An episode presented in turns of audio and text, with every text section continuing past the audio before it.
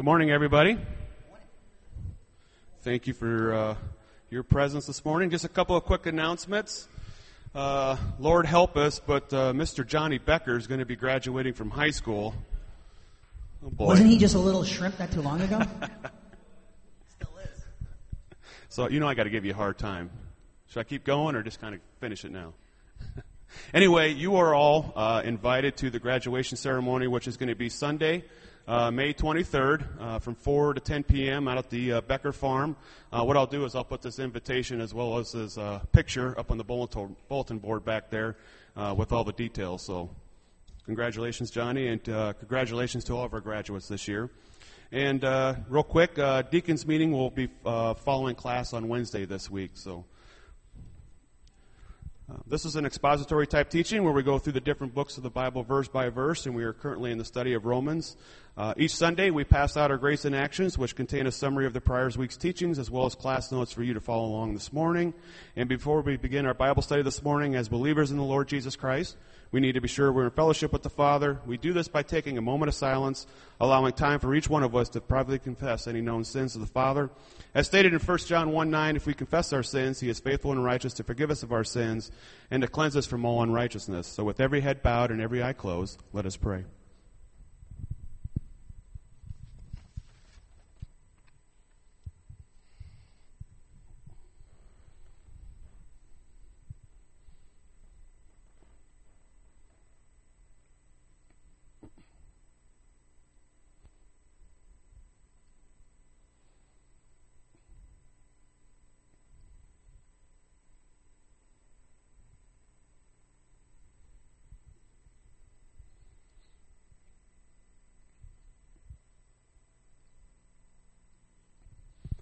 Heavenly Father, we give thanks to you for this day that we may assemble together as fellow members of the body of Christ and study your almighty word. We give thanks for every individual you've led to your service here this morning, those among us in the chapel, those listening on the internet, and for anyone who may hear this message at a later date. Thank you for our current study of Romans. We pray this service draws us closer to you and that you open our hearts and minds that we may hear what the Spirit has to say to us this morning. May we take what we have learned and apply it to our daily lives challenge us to extract our spiritual nourishment and to grow in grace and knowledge of our Savior. We ask that you continue to bring us wisdom and give us strength and perseverance in our trials. Help each one of us to learn in the liberty of your grace, freeing us from legalism, works, and fears attacking us daily, always keeping you in thought and prayer, bringing glory to you. Thank you for providing us with every spiritual blessing. We thank you for the precious gift of your Son, providing us forgiveness of our sins and our so great salvation. We also give thanks for the ministry of the Holy Spirit, serving as our mentor and teacher and bringing your word alive for us. Thank you, Father, for the blessings and answered prayers of this ministry.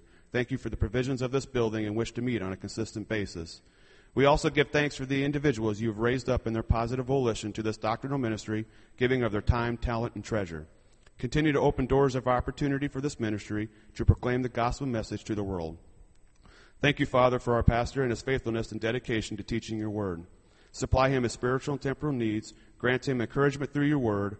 Offer him protection from the attacks of the enemy. And give grace to him that your message is spoken with accuracy and clarity, delivering your full counsel. We thank you for the blessings and privileges we have in the United States. We pray for our leaders, our president, vice president, and cabinet members. Give them wisdom, moral courage, and conviction in leading this nation according to your will.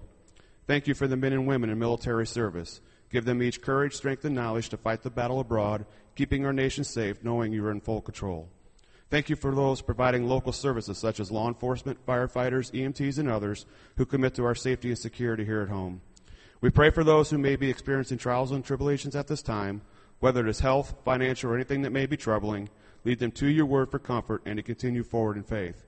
We also pray for our high school graduating students that they continue to come to you and your Son in faith and prayer for guidance and direction as they take their next steps in life. Father, allow each one of us to be sensitive to the Holy Spirit's guidance and direction. Let us be thoughtful and considerate and do nothing to disturb or distract those who are serious students of the Word of God. Father, we thank you for who and what you are. May honor and glory be yours. We offer you these prayers upon the merits of Christ, aware of being in union with him and seated at your right hand. In his glorious name we pray. Amen. Would you please rise? All right, this is a new uh, congregational song we're going to try. I've sang it here before, but see how it goes.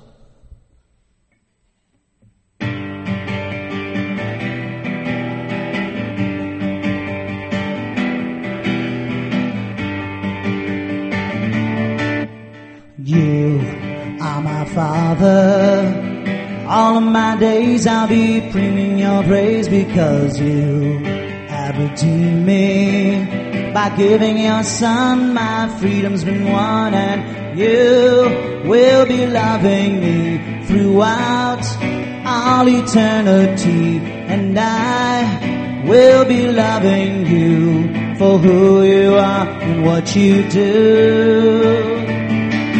When I am afraid, I know you'll protect me. For the prayer I have made, I know you have heard. When I am alone, I know you are with me. Oh, faithful and true, I rest in your word. You are my Father. All of my days I'll be praising your ways because you truly love me. When you gave up your son whose work is all done and you will be loving me throughout all eternity and I will be loving you for who you are and what you do.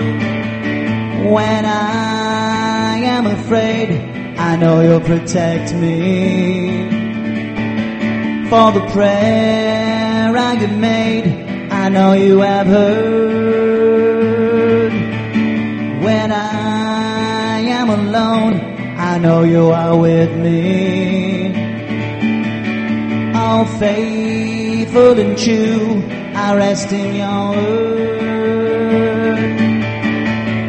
You are my Father. All of my days I'll be singing your praise because you have redeemed me. By giving your son, my freedom's been won and you will be loving me throughout all eternity and I will be loving you for who you are and what you do. You are my Father, oh yes you are. You're my Father, oh you are. You're my Father. Thank you, Lord, for loving me. I love you with all of my heart. That's how that one goes. You be seated.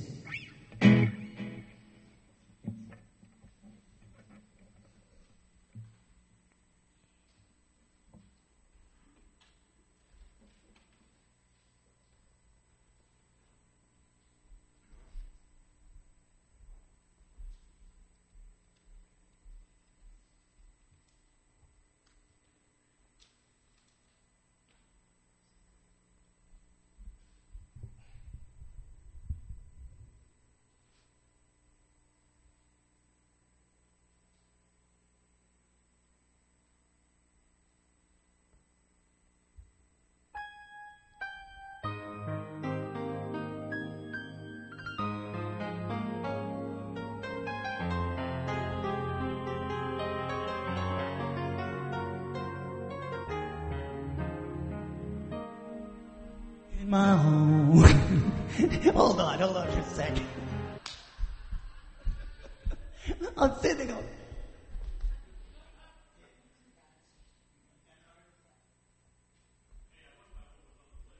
No, I, I switched. I put the numbers different. That's all right. That's all right. Get a laugh. Start it again. Repeat it at the very beginning.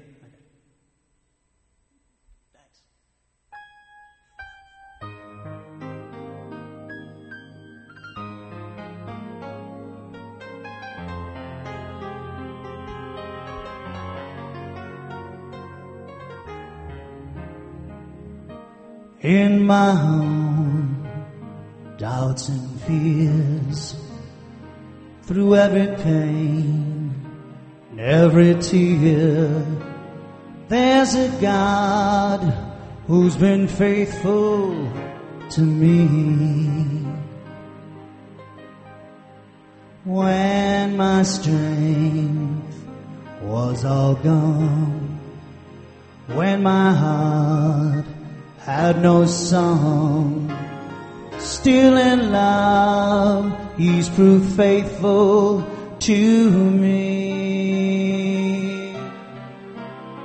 And every word he's promised is true. What I thought was impossible, I've seen my God do. He's been faithful, faithful to me. I'm looking back his love and mercy I see. Though in my heart I have questioned, even failed to believe, yet He's been faithful, faithful to me.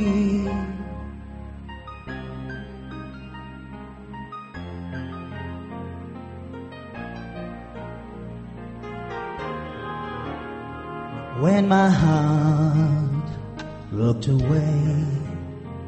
Though many times I could not pray, still my God, He was faithful to me. The days I spent so selfishly reaching out for what pleased me even then, God was faithful to me. And every time I come back to Him, I see Him waiting with His open arms, and I know once again.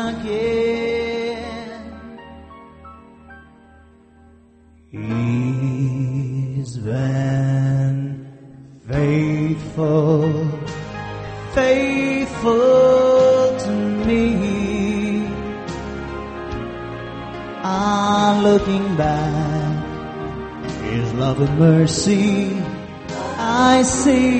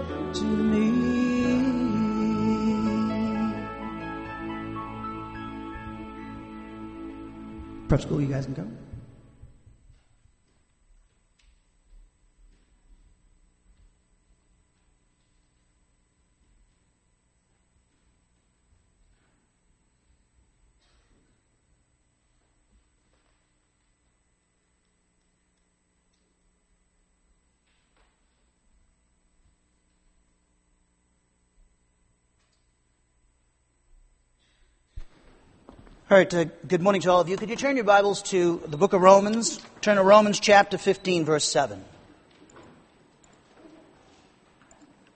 Romans chapter 15, verse 7. Just a little, a smidge. All right. Thank you. Thank you, Eric, back there. He's uh, sitting in for Titus. Titus and Jody won't be here next week, so Eric's going to be doing Dr. Spock back there you know, Mr. Squawk. Thank you, Morgan, for doing the slides, and uh, uh, Trent for doing a great uh, opening prayer and doing the announcements. And uh, we have a great class here this morning. We're going to talk about kind of the thing, the, the thing we're going to uh, talk about uh, this morning. We're going to study Romans 15:8, and the thing we're going to talk about in this passage is actually connected to what we learned in the book of Genesis. Remember, God had made plans or promises to the patriarchs, Abraham, Isaac, and Jacob. Remember, Jacob got his name changed to Israel later on, and from uh, him, they came, he had 12 boys by four different women, and they became the nation of Israel. And of course, from the nation of Israel, the Messiah came, Jesus Christ. And we've also seen, and also in this particular study, in particular Romans chapter 11, we saw that our, we owe much to the Jews because the promises that God made to Abraham, Isaac, and Jacob had uh, also included promises to bring salvation to the entire world. So God looks at the world uh, as between Jew and Gentile. Uh, the, the, first Jew was Abraham. He's the father of the nation of uh, Israel. He's the progenitor of the nation of Israel. He's the first Jew. And God wanted to, through Abraham, begin a nation, and from that nation, he would actually, uh, uh, from that nation, that nation would proclaim Jesus Christ to the world, the salvation to the world. And we see that the promises that Abraham received, he said, remember we studied in uh, Genesis 12, in you, Abraham, all the families of the earth will be blessed. So God wanted to uh, reverse the curse with his son Jesus Christ, and he would be a Jew.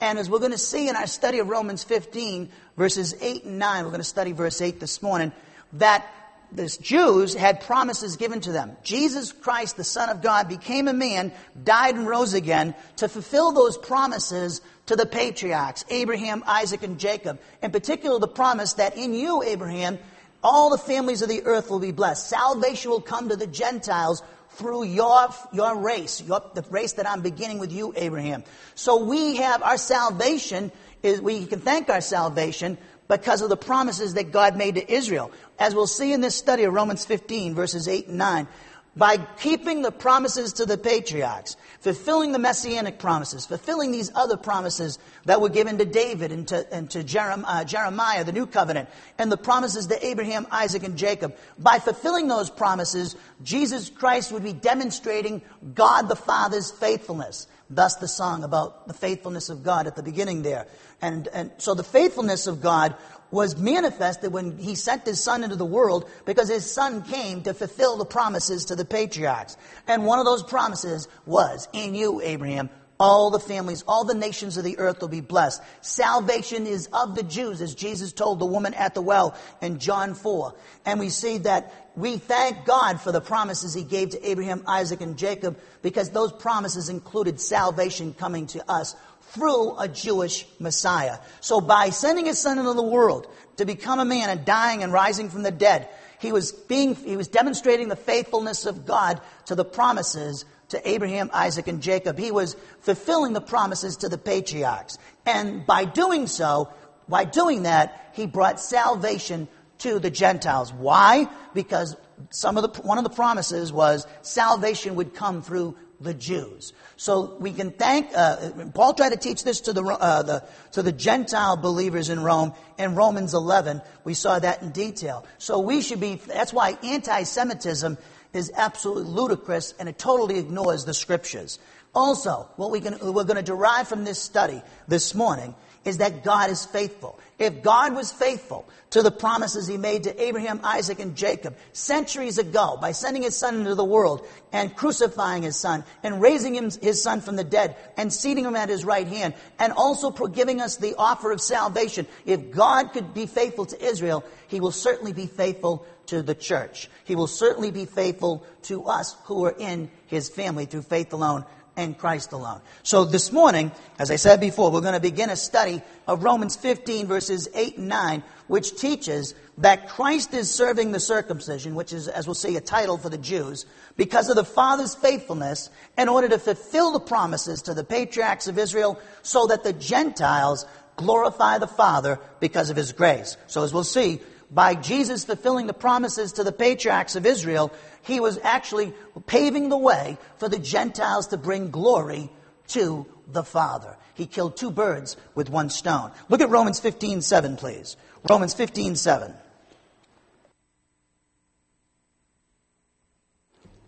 Therefore, Paul says, accept one another. Welcome each other into fellowship with each other. Welcome into fellowship each other. Just as Christ also accepted us to the glory of God. So when he says, therefore, accept one another, that command, he's talking to both the weak and the strong in Rome. Who are they? Remember in our study of Romans 14, the weak and the strong are both Christians. They're group, two different groups. One is primarily Jewish, that is the, the weaker believers, and the other is primarily Gentile, the strong. Now the weak, they, they thought that you had to obey the law. They had not uh, disengaged themselves from the law. They weren't fully convinced through the Lord's teaching and the apostles' teaching that they could eat all foods and that they, every day was alike. The strong were convinced by the Holy Spirit that they could eat all foods, that they were not under the law, that they were married to Jesus Christ, that they died to the law, as he taught Roman, Paul taught in Romans 7, 1 through 6. And Paul said to the, the strong in Romans 14, don't use your freedom to eat all foods in the presence of the weaker brother in Christ because they'll see you and they'll try to imitate you and live by your convictions and they can't do that. Because if they eat unclean meat, their conviction is they have sinned. And of course, that's not true. But in their mind, it's true. So they have to operate in love the strong toward the weak. So now he's, he's saying also in the chapter in Romans 14 that we're not, they were not to condemn each other for their convictions, for certain convictions that are not essential, that are not essential to Christianity. So we see that Paul's summing up everything he said in Romans 14 and also the first six verses of Romans 15 He's summing up everything with this command. I want you to accept one another. I want you to have fellowship with each other. The application for us, we should never, we should never not have fellowship with somebody because they think you have to uh, uh, study through the King James. Or that, uh, some people say that you could use any English translation. And we should not uh, uh, uh, t- uh, take ourselves or, or, reject those who think you have to use just the King James. Or somebody thinks you have to observe the ritual of water baptism. Not to get saved, but just as another ritual like the Lord's Supper. And there are some Christians that think that you need to have water baptism as a, as a, uh, as a public demonstration that you're a Christian. And Paul never even baptized, highly baptized anybody, it says in 1 Corinthians, and he criticized the, uh, the Corinthians for making an issue about, that, about that. So should we divide over water baptism? And some women are taught in 1 Corinthians 11 in certain denominations that you have to wear a hat. Should we, should a woman who thinks you have to wear a hat uh, reject other women in Christianity because they don't wear a hat, or vice versa? Should the, the women who don't wear hats, should they reject, reject the person who thinks that they have to wear a hat to church? These are the things that divide Christians today, and that ought not to be the case because a hat, water, and King James Bible or any translation doesn't draw us any closer to God. It doesn't affect our fellowship and our, uh, our relationship, eternal relationship with God. It, we're saved and accepted by God on the merits of uh, object of our faith, Jesus Christ. Because of Him, we're in the family of God, both the weak and the strong. Both the King James crowd, the water baptism crowd, or the, the person who wants to wear a hat. We're all accepted in the family of God, not because of externals, but because of who Christ is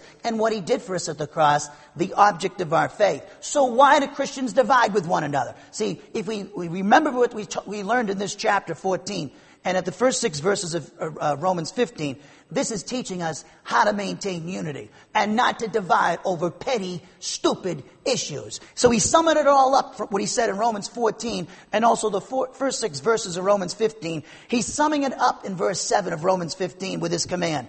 Therefore, accept one another. Have fellowship with each other, he's saying. Don't divide over non-essentials. Then he says, here's the reason. Just as, oh, or as we saw, it means because, the word just as. It because Christ has accepted us. So if Christ has accepted both the weak and the strong, why should we reject each other? If he's accepted every Christian through faith in himself, why are we, why in the world are we rejecting each other? Then he goes on to say, we're to do this to the glory of God. We saw the command, accept one another, is connected to that last phrase, to the glory of God. In order to accept one another, we have to operate in love. We got to be forgiving of one another as God in Christ has forgiven us. Tolerant of each other as God in Christ has been tolerant of us and is and will be. So, therefore, he says, accept one another, and it, we can use to the glory of God is connected to that. Now, when he says, therefore accept one another, just as, or as we saw, because Christ also accepted us, that statement, Christ also accepted us, Paul gives us the reason why in verse 8, while, why Christ accepted all of us. Look at verse 8. For I say that Christ has become a servant to the circumcision, that's the Jews, on behalf of the truth of God. Why? To confirm the promises given to the fathers. Now, verse 9, the first statement is connected to that. They go together. And for the Gentiles to glorify God for his mercy. Then to back up what he taught, that God has accepted both Jew and Gentile through faith alone and Christ alone, he quotes a, he quotes a passage here in verse 9. Therefore, I will give praise to you among the Gentiles, and I will sing to your name. So verses 8 and 9, in those verses, Paul is attempting to maintain an argument, people, which he introduced in Romans 1.16, and he elaborates on throughout the entire epistle. Hold your place, look at Romans 1.16. We have a lot of passages to cover. Look at Romans 1.16.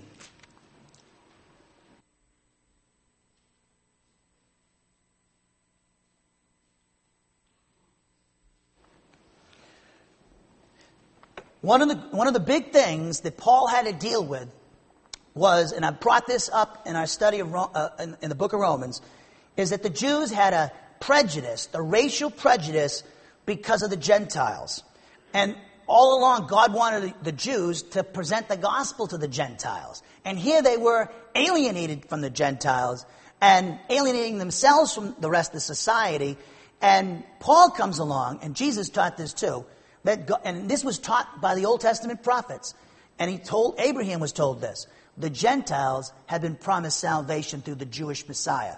So Paul comes along preaching the gospel that both Jew and Gentile, through faith alone in Christ alone, God will accept both groups. This was revolutionary in Jewish society. It's one of the reasons why Paul taught. Uh, Paul was persecuted by his own people. The one of the outside of Jesus Christ, the greatest Jewish patriot nationalist there was was Paul. Yet he was persecuted like the rest of the prophets of Israel. They were persecuted because they spoke the truth. And they spoke the truth that God has included Gentiles along with Jews. Salvation is not just promised to the Jews, it's promised to the entire world. So Paul says in Romans 1:16, "For I'm not ashamed of the gospel, for it is the power of God for salvation." Now look what he says, "To everyone who believes, to the Jew first and also to the Greek." Greek's talking about Gentiles and Gentile society in, in the, in the, uh, in the Roman Empire was based upon Greek philosophy and Greek, the Greek language, Koine Greek. Now notice he says it goes to the Jew first. Does that mean the Jew is worse, is, uh, is better than the Gentile? No. The reason why, remember Jesus said in, in Acts, and he said it to them. And Jesus said this in, his, in the Gospels. I go to, I'm sent to the house of Israel. The apostles were told to go to the house of Israel, the nation of Israel, and then when Israel rejected Jesus, they were to go to the Gentiles, and they did. So we see that that uh, he's talking about sal- when he says to the Jew first. That's because salvation is based upon the promises that God made to the Jews.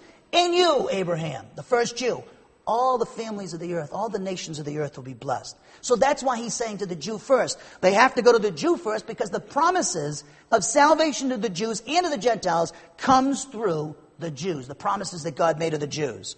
So he said to, to the Jew first and also to, to the Greek. Now, from that point on, as we've studied, all the way to Romans 15, 13, he develops that particular point. Remember, we studied in the first, uh, the, uh, from that particular verse all the way through chapter 2 and the, in the first half of chapter 3. All have sinned and fallen short of the glory of God. Not just the Gentiles, but the Jew also. Both groups are in need of the righteousness of God. Then he says in Romans 3.20, all the way to the end of, Romans 5.12, he said, 5, uh, 5.11, he says that this is how both Jew and Gentile get saved. Not by keeping the works of the law, not because you've, been, you've received the law and been given the law as a Jew, or that you've been circumcised, but through faith alone in Christ alone. There's no distinction, he says. All have sinned and fallen short of the glory of God. And if anybody wants to get saved, whether you're Jew or Gentile, it's through faith in Christ. This was revolutionary among the Jews, what was being told, and the, Jew, and the Gentiles rejoiced. It was predicted in the Old Testament that the Gentiles would praise God. that they would receive salvation, that they would be promised salvation, then they get the offer of salvation, and they could receive salvation through the Jewish Messiah. This was nothing new, Paul was saying. Then we see that he goes on in Romans 9, 10, 11, he tells the, the Gentile believers that don't get, don't get arrogant toward the Jews because it's because of them that you have your so great salvation. And the Jewish, the Messiah is a Jew. Your Savior is a Jew. So he was teaching them in those chapters to have a proper, what's the proper attitude toward the Jew, whether he's unsaved or saved. So this is a theme that Paul's developed throughout the epistle. And in chapter 15, uh, all the way from verses uh, 8 all the way through verse 12, he talks about the Gentiles, us, praising God. We're a Gentile. We're not Jewish racially. We are in the pages of Scripture. We've been predicted that we would praise God. This morning we were, I don't know how good the congregational, you ever heard this congregational song before, but when we sing here, when we sing to Jesus Christ and we worship Him through song, that was predicted in the Old Testament. And Paul re- uh, quotes these Old Testament scriptures from the law, the prophets, and the writings, that this would be the case. So we are actually, we're actually, our salvation, the fact that we're saved is a fulfillment of prophecy, people.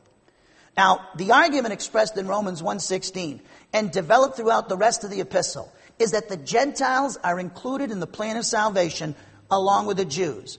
But that the Jews have the salvation historical priority. What does that mean? Well, salvation comes to the Gentiles through the Jewish Messiah, Jesus Christ. And we, we get that salvation because Jesus, the Messiah, fulfilled the promises to Israel's patriarchs. Therefore, in Romans 15, verse 8, and the first statement in verse 9, Paul maintains the integrity of this argument by using parallel statements to describe in what way the Jews and the Gentiles benefited from Christ fulfilling the Father's plan of salvation. Now, in relation to the Jews, Christ became a human being and he died and rose again because the Father is faithful to his promises to Israel's patriarchs. Thus, the first purpose for his coming is to fulfill these covenant promises to the patriarchs. Hold your place. Look at Genesis chapter 12. Hold your place. Look at Gen- uh, Genesis chapter 12. Look at verse 1.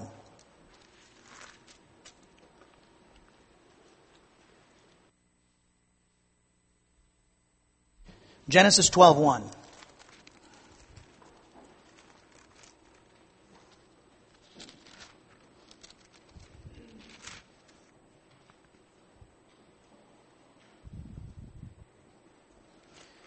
Genesis 12, 1. Now the Lord said to Abram, this is before he got his name changed to Abraham, Go forth from your country. He was in Ur of the Chaldeans in southern Iraq. The cradle of civilization is Iraq. It's kind of interesting that we're over there because it's going to end over there too. Go forth from your country and from your relatives and from your father's house to the land which I will show you. He's not telling where he's going. He just said, Go west, young man. And I will make you a great nation, the nation of Israel. And I will bless you and make your name great. And it is.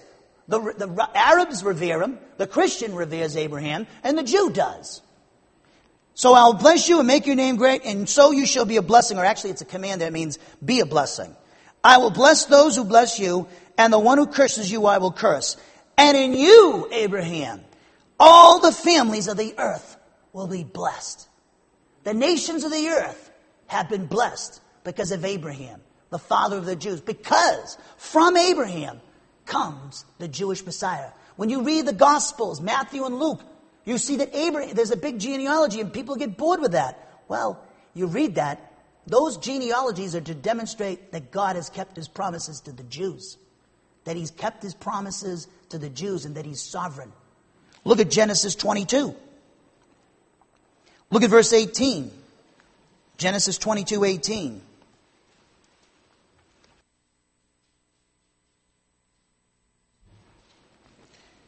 Genesis 22 18. It says, In your seed. Now, this is after he was going to sacrifice Isaac according to God's command. He wasn't going to kill, uh, God wasn't going to let him kill him. Now, why did God do that? He was testing, this is, we saw, he's testing Abraham's love, obedience, and faith.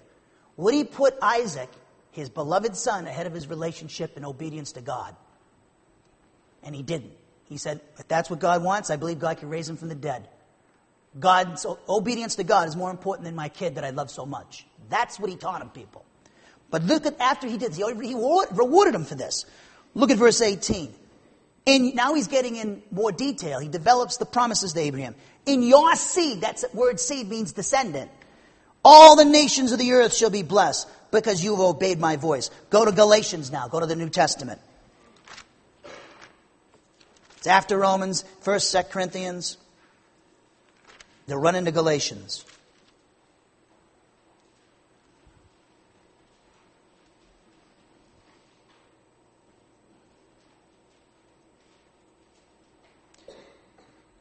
Look at, look at Galatians 3.16.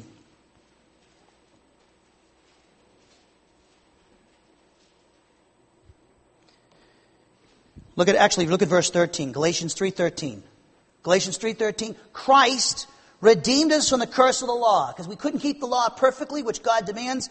We were under, under a curse. Having become a curse for us. For it is written, Cursed is everyone who hangs on a tree. Now listen what he says. In order that in Christ Jesus the blessing of Abraham might come to the Gentiles, so that we would receive the promise of the Spirit through faith. Brethren, I speak in terms of human relations, even though it is only a man's covenant. Yet when it has been ratified, no one sets it aside or adds conditions to it. Now the promises, the promises given to Abraham, Isaac, and Jacob, a couple we just read. And we studied in detail in Genesis. Now the promises were spoken to Abraham and to his seed. He does not say into seeds, plural, as referring to many, but rather to one, and to your seed, that is Christ. So, Christ coming was a fulfillment of the promises that God made to Abraham, Isaac, and Jacob. So, in relation to the Jews, people, this point on the board, Christ became a human being and died and rose again because God the Father is faithful to his promises to Israel's patriarchs. Abraham, Isaac, and Jacob. Thus, the first purpose for Christ coming in this passage is to fulfill these covenant promises to the patriarchs. In relation to the Gentiles, Christ became a human being and died and rose again, that the Gentiles would glorify the Father because of his grace. Therefore, in Romans 15, verse 8, and the first statement in verse 9, Paul is implicitly, how does it relate to his readers? He's making this point in Romans 15. Go back to Romans 15, 8.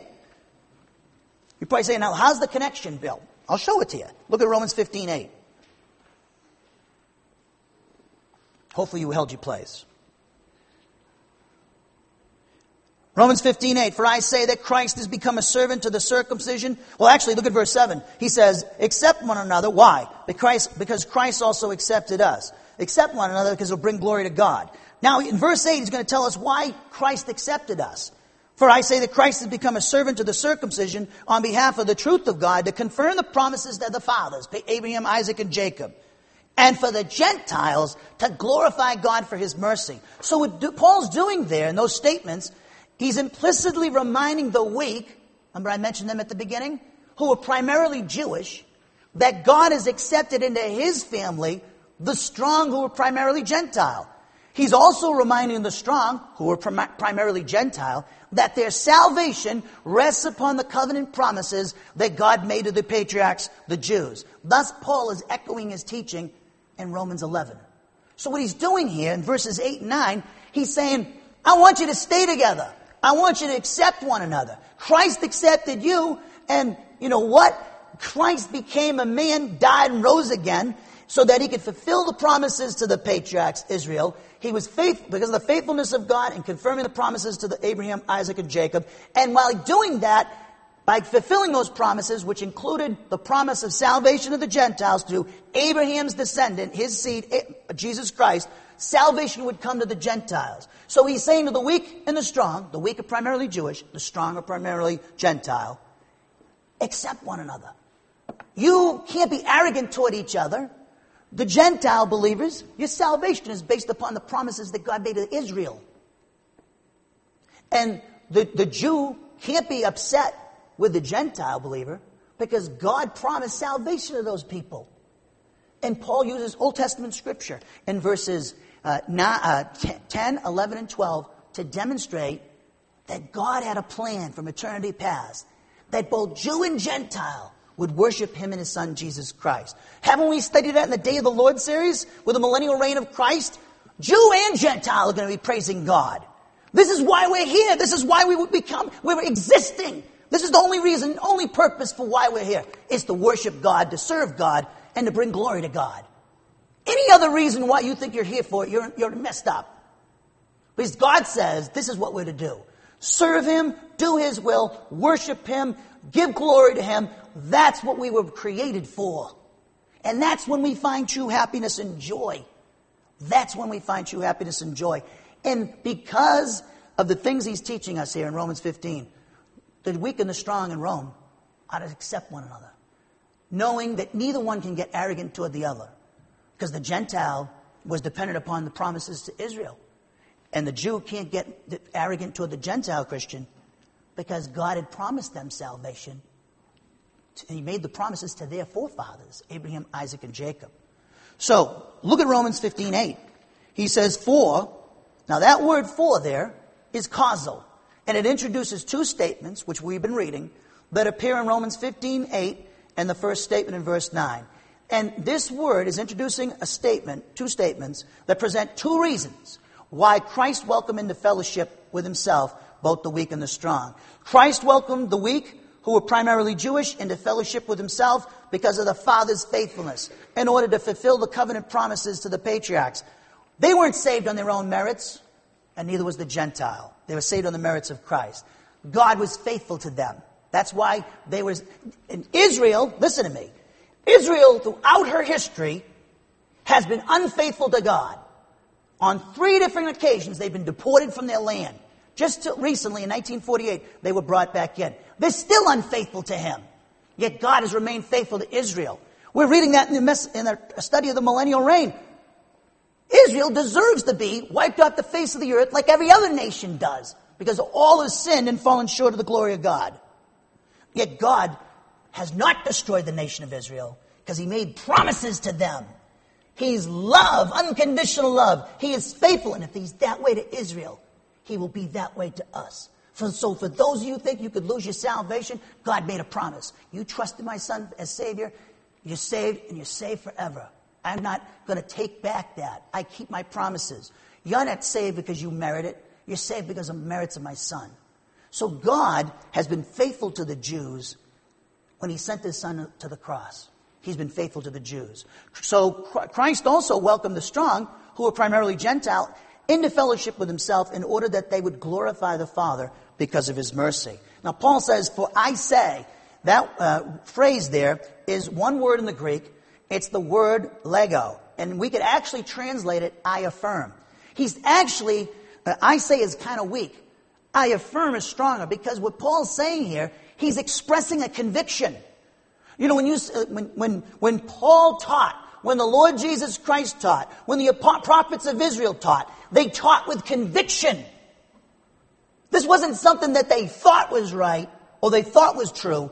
They knew it was true because they could see it in the scriptures and the Holy Spirit was telling them.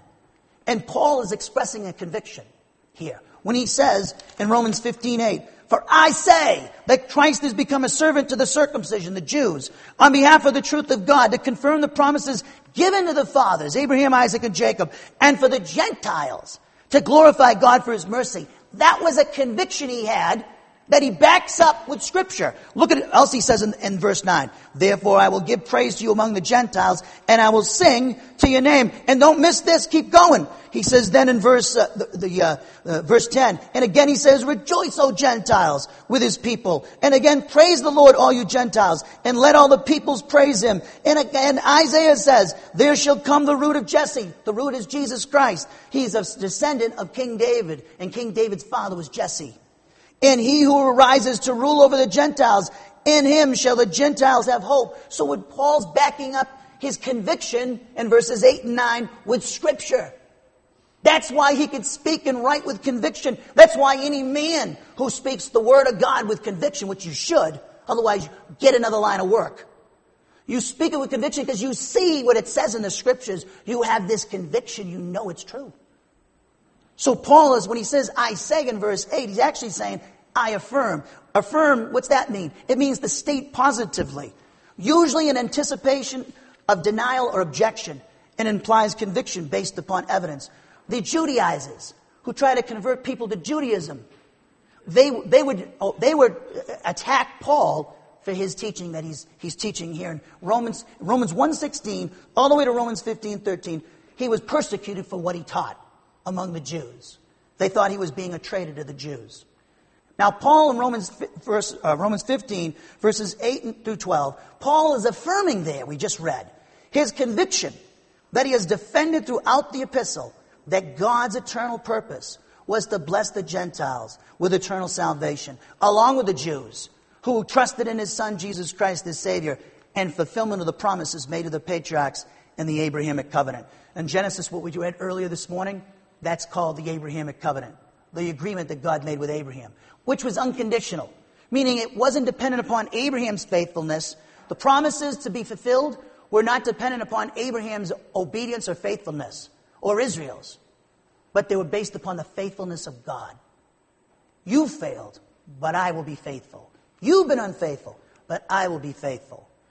God is faithful to us. When we're unfaithful, and don't think for one minute, everybody in this room has been unfaithful to God at some point or another. At some point or another, because we're still sinners, saved by the grace of God, we've been wandering astray from God, doing our own thing. Yet God has remained faithful. How do we know that? You're still alive.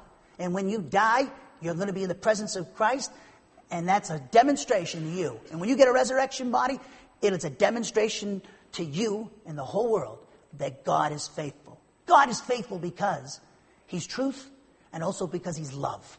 And His love for His people is unconditional. Not only for His people Israel, but also for the church. Further indicating that this word lego, translated I say in your Bibles, means affirm here, is that Paul could have proved his point without using the verb here. And also, the word is in the emphatic position in the sentence. At the very beginning of the sentence, this word lego is there. It's telling the reader that Paul's making an emphasis here. Now he says, has become. This is an interesting word. Look at the verse. Look at verse 8. For I say that Christ has become. Has become is the word yinoma. And it denotes that the Lord Jesus Christ, who is the eternal Son of God, possesses the characteristic of being a servant to the Jews, which he acquired at his incarnation when he became a human being permanently in Bethlehem. Now, this uh, intensive perfect, the form of the verb, is important because the intensive perfect emphasizes the present state of servanthood to the Jews that the eternal Son of God, Jesus Christ, entered into by becoming a human being permanently 2,000 years ago in Bethlehem. Then it says a servant. For it says, for I say or I affirm that Christ has become, or we could say, is a servant to the circumcision, the Jews. Servant there is the word theokonos, and it's used of the Lord Jesus Christ here, and it describes him as a servant, which he manifested by fulfilling the messianic promises and the promises made by God to the patriarchs of Israel, and by redeeming Israel from the curse of the law, as we read earlier. Hold your place. Look at Philippians chapter 2. Philippians chapter 2. Hold your place. Go to Philippians chapter 2. It was at, it's after Galatians, where you were just at.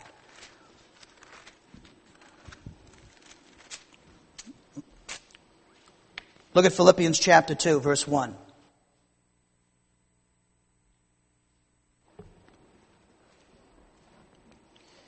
Philippians 2 1.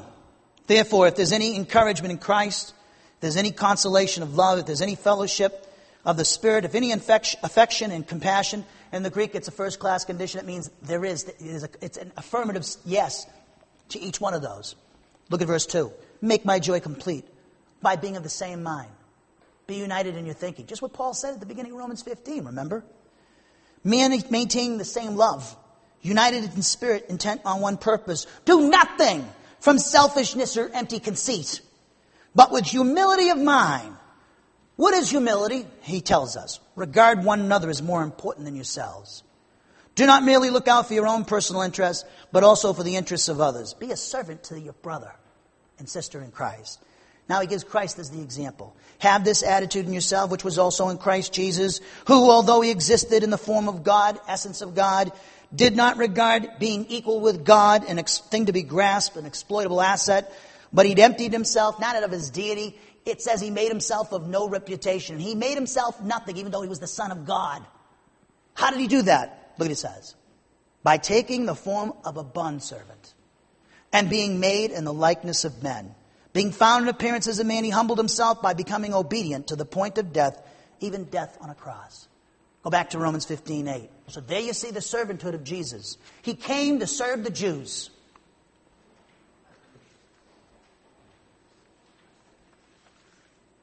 Romans 15 8. Paul says, For I say that Christ, we could say, is a servant. And then he says, to the circumcision. The, the, the phrase, the circumcision, is the word peritomi, uh. And this word peritomi, it's used here as a title, as a designation for those members of the human race who were descendants racially of Abraham, Isaac, and Jacob. Thus, this term, circumcision, denotes nationality, distinguishing the Jew from the Gentile. It's used in other places in the Bible as well. Romans 3.30, 4.9, 4.12, uh, Ephesians 2.11 through 12. I take you there but uh, that is uh, circumcision is used there for the, uh, as a title for the Jews there. And that passage in Ephesians talk about God is uniting the Jews and Gentile believers into one new man, and, the, and to be a temple of the Holy Spirit. Now, he says, on behalf of the truth of God, Paul says, For I say that Christ has become a servant to the circumcision on behalf of the truth of God. That phrase, on behalf of the truth of God, is another prepositional phrase we have the preposition iper, which is translated correctly on behalf of, and then we have the word aletheia, the truth. And the word with it is, its adjunct is the noun theos, God. Now the noun aletheia, truth, refers to God's faithfulness here to the promises contained in the four unconditional covenants to Israel.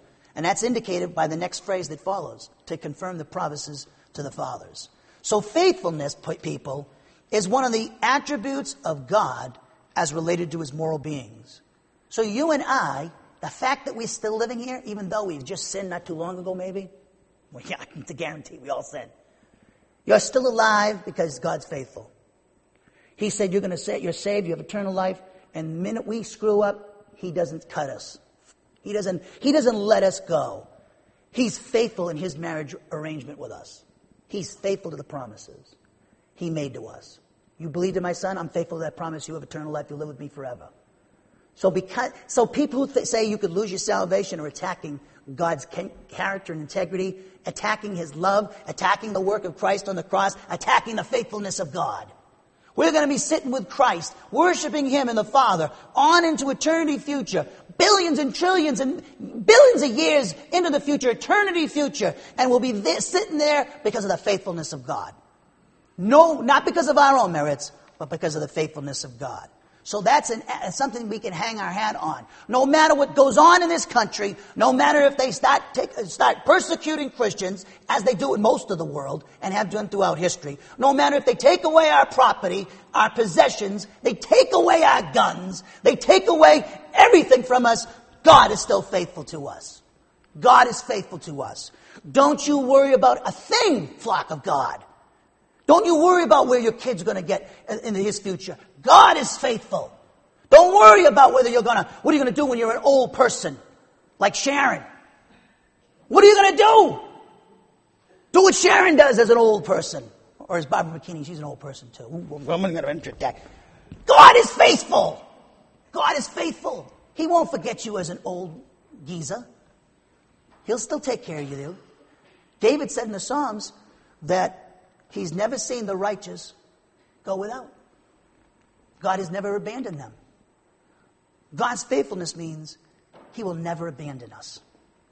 Now, the preposition huper, when it says on, on beha- uh, eper, when it says on behalf of the, uh, the circumcision, if you look at verse 8, for I say that Christ has become a servant to the circumcision on behalf of the truth of God. On behalf is that word eper. It functions as a marker of cause or reason, indicating that Christ is serving the circumcision, the Jews, because of the faithfulness that originates in the character and nature of God.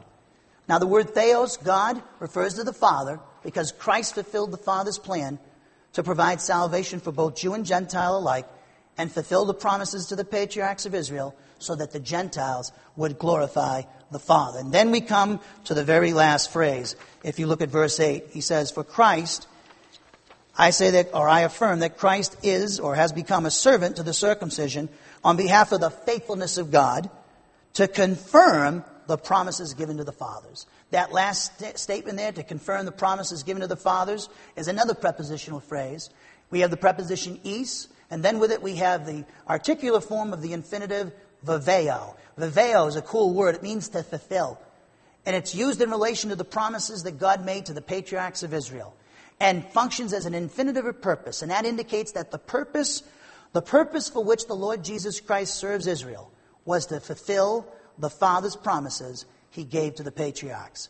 The promises given to the fathers is the, uh, we have the noun epangelia, and then that's translated promises, and then with it we have the word patera, which means the fathers. It's in the plurals referring to Abraham, Isaac, and Jacob. The noun epangelia, gospel, good news, refers to the promises uh, contained in the four unconditional promises, the unconditional covenants that God established with the nation of Israel, which would include messianic promises. And the word patera, the fathers, refers to the patriarchs, or in other words, the progenitors of the nation of Israel Abraham, Isaac, and Jacob. And Jacob, remember, had his name changed to Israel. So to summarize, in Romans 15 8, Paul's teaching us here that Christ became a servant to the Jew because of God's faithfulness to fulfill the Father's promises to the patriarchs of Israel. What was the application for his readers? That statement was directed against the weak. The weak were primarily Jewish.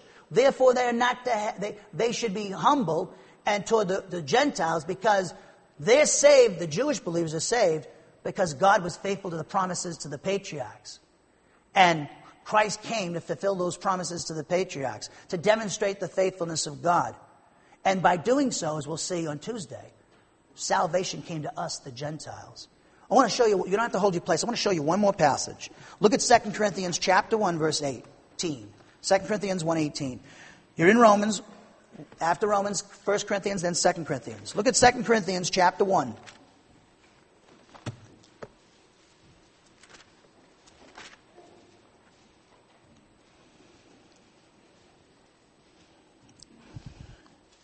Second Corinthians 1.18.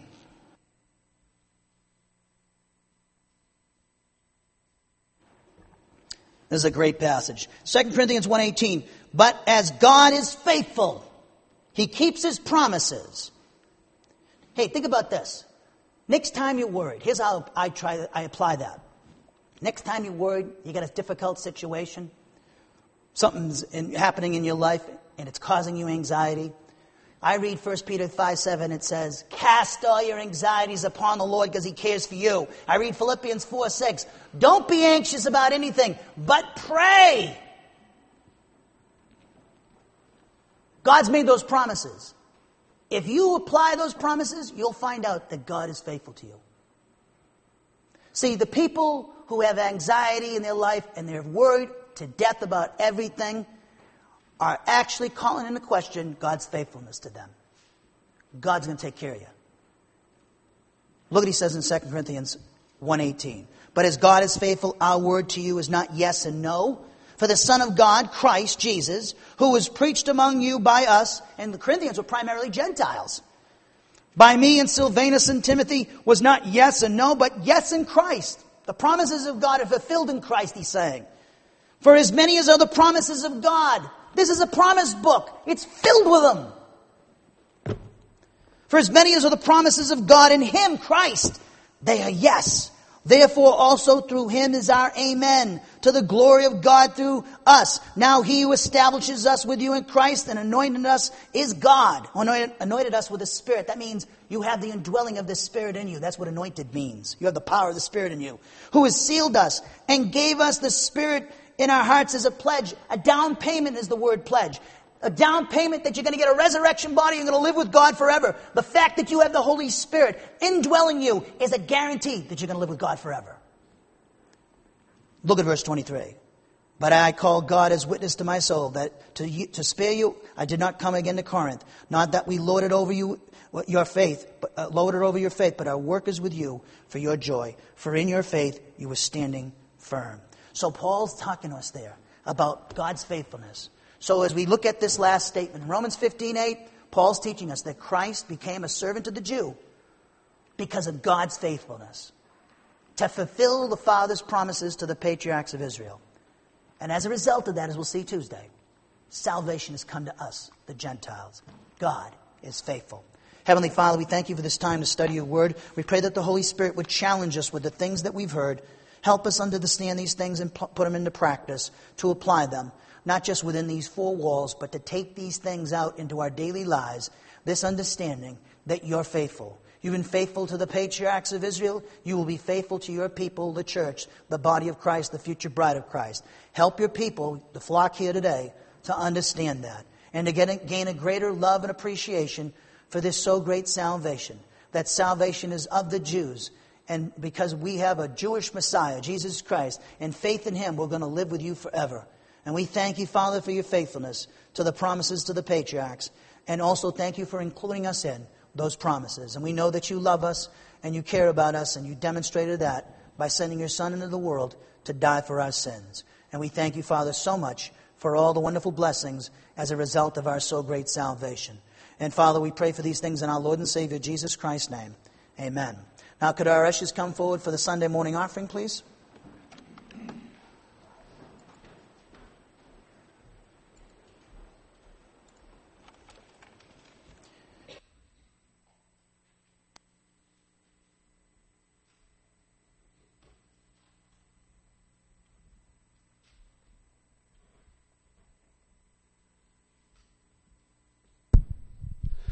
Now is the time for us to uh, uh, provide for the needs of this ministry and to give back to the Lord. Uh, we should give with a cheerful heart, and it should be a decision between you and the Lord as directed by the Holy Spirit.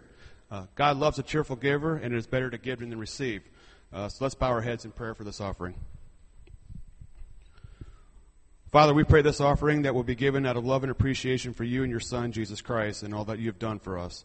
Father, we, we thank you for those who take part in giving, as well as who, those who continue to offer their time and talent to meet the needs of this ministry. Thank you for the blessings and answered prayers of this church, allowing us to meet our daily needs and to continue to provide the gospel message to the world. Thank you, Father, for those in our service this morning and for our extended congregation for their faithfulness and dedication to this ministry from around the world. In the name of our Lord and Savior Jesus Christ, we pray. Amen.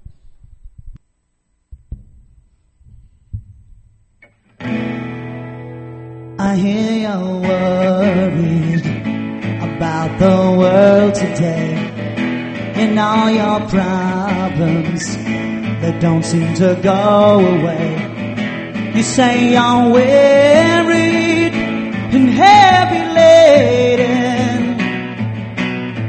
but don't worry about a thing. Cause God is faithful always faithful. God is faithful, always faithful. And He loves you and He cares for you. The world's not home. It is the devil's place. Protect your soul with the word of grace. And when the battle is raging around you. Don't forget this one sure thing. That God is faithful, always faithful. God is faithful, always faithful. Cause He loves you and He cares for you. So don't let this world that we live in ever get you down. Lord's returning soon, and our feet won't touch the ground. We'll soon be going home, so lift up your hearts and know that God is faithful, always faithful.